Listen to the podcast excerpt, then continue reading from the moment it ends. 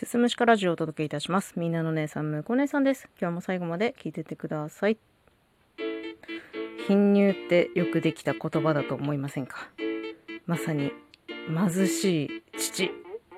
胸が小さいのがコンプレックスでして、小さいっていうかね、ほんとないんですよね。平らなんですよ。まあ、下着は好きなので、まあ、可愛いのつけてテンションを上げてるんですけど、ただの飾りに近いよね。うん。まあ今より私20キロぐらい太ってた時があったんですけど、その時もね、あの、体型で言うと普通に太めの体型してて、太ってるんだけど、胸が小さいから、ちょっとほぼ奇跡の体型に近かったですね。もうほんと寸胴だったかなっていうふうに思います。で、そこからね、20キロ痩せてしまえばもうそりゃ平ら。本当に平ら。友達にもかなりいじられましたね。もう板とかね、あと壁って言われてた。うん。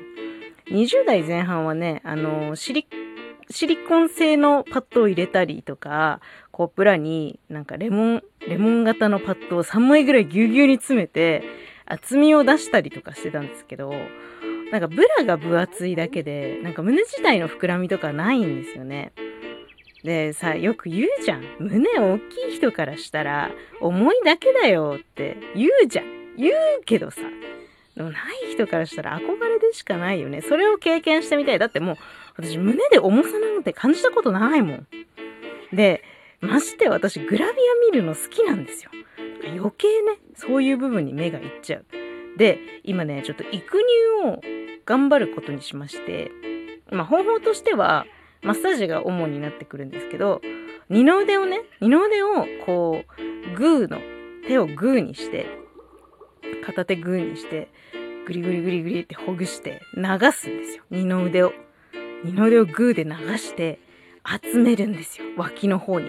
で、今度脇の方から指でグーグーグーって持ってきて、そして最後にこう、乳腺をマッサージして刺激する。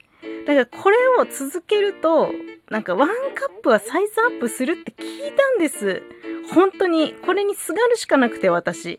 女性ホルモンに似てると言われてるイソブフラボンってあるじゃないですか。あの豆乳とかね、大豆製品、豆腐とか、納豆とか、そういうのに入ってるイソフラボンはね、あの、取りすぎると、女性特有の月のものが私、ちゃんと狂うんですよね。なので、ちょっとそれできなくて、もうマッサージにすがるしかない。もう集めて、流して集めて、集めて集めて、みたいなね。ナイトブラとかもね、すごい興味ありますね。うん、てかもういっそのこと放棄をしたい。うん。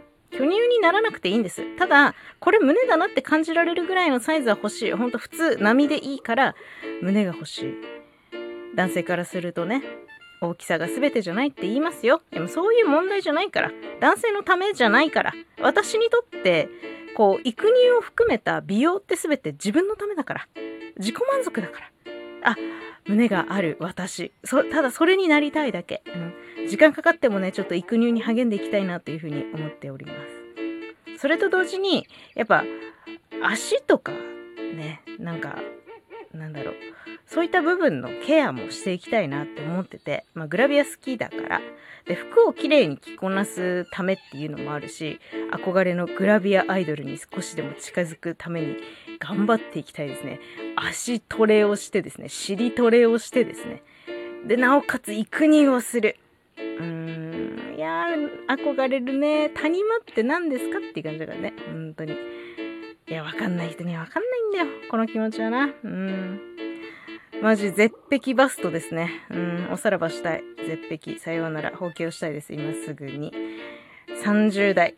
お乳育てます。ということで今日はね、育乳の話でした。最後まで聞いていただいてありがとうございます。また次回もよろしくお願いします。